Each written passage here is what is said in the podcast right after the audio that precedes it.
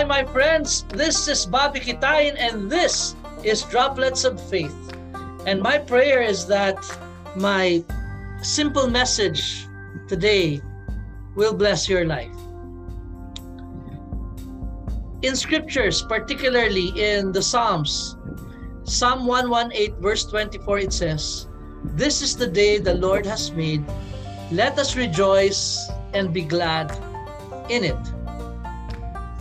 Hmm, this is the day the Lord has made. Let us rejoice and be glad in it. Lord, are you sure that you made this day? Are you sure that you made this traffic day, this deadline day, this stressful day, this backache day? Well, my friend, there are no qualifications in that passage. It simply says, This is the day the Lord has made. No matter how stressful, no matter how difficult, no matter how challenging that day may be, it's still the day the Lord has made. And what can we conclude from that? It simply means that if God made that day, no matter how difficult that day may be, it's most likely because he sees something good coming out of that day, no matter how difficult that day may be. If you respond well to the challenge that is before you, to that irritation, to that interruption, to that difficulty. You see, God does not cause suffering. He does not cause the troubles in your life, but He allows them. He gives permission to them. If you recall in the book of Job, Satan had to go to God and ask permission before he could inflict some harm on Job. And God knew that if he allows this difficulty to come upon the life of Job, Job will have an opportunity to rise above it and become a better person. In other words, Satan could not do anything to you unless with God's permission. But then again, it takes two to tango. You must cooperate with God's grace.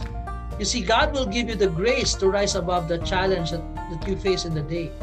God will give you all the opportunity in the world to stretch and flex your spiritual muscles so that you can become a better person at the end of the day.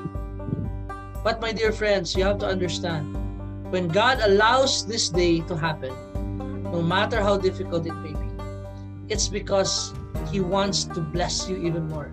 He wants you to use this day, no matter how difficult it may be, to rise above it and become a better version of yourself. So let me pray for you now, my friend. I know this day might be challenging. This day might be uh, very difficult. It might not have started the right way. But my dear friend, if you respond well to it, you can end this day well in God's grace, in God's love. So let me pray for you now. Lord, I pray for this person right now who is watching this video, listening to this podcast. Lord, I don't know what troubles this person may be facing right now.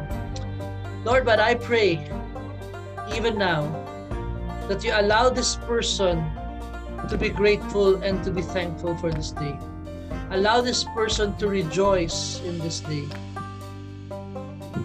because you love him, because you love him.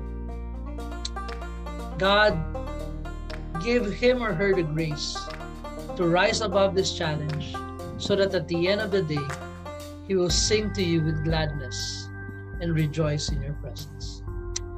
Amen and amen. May you be blessed today, my friend.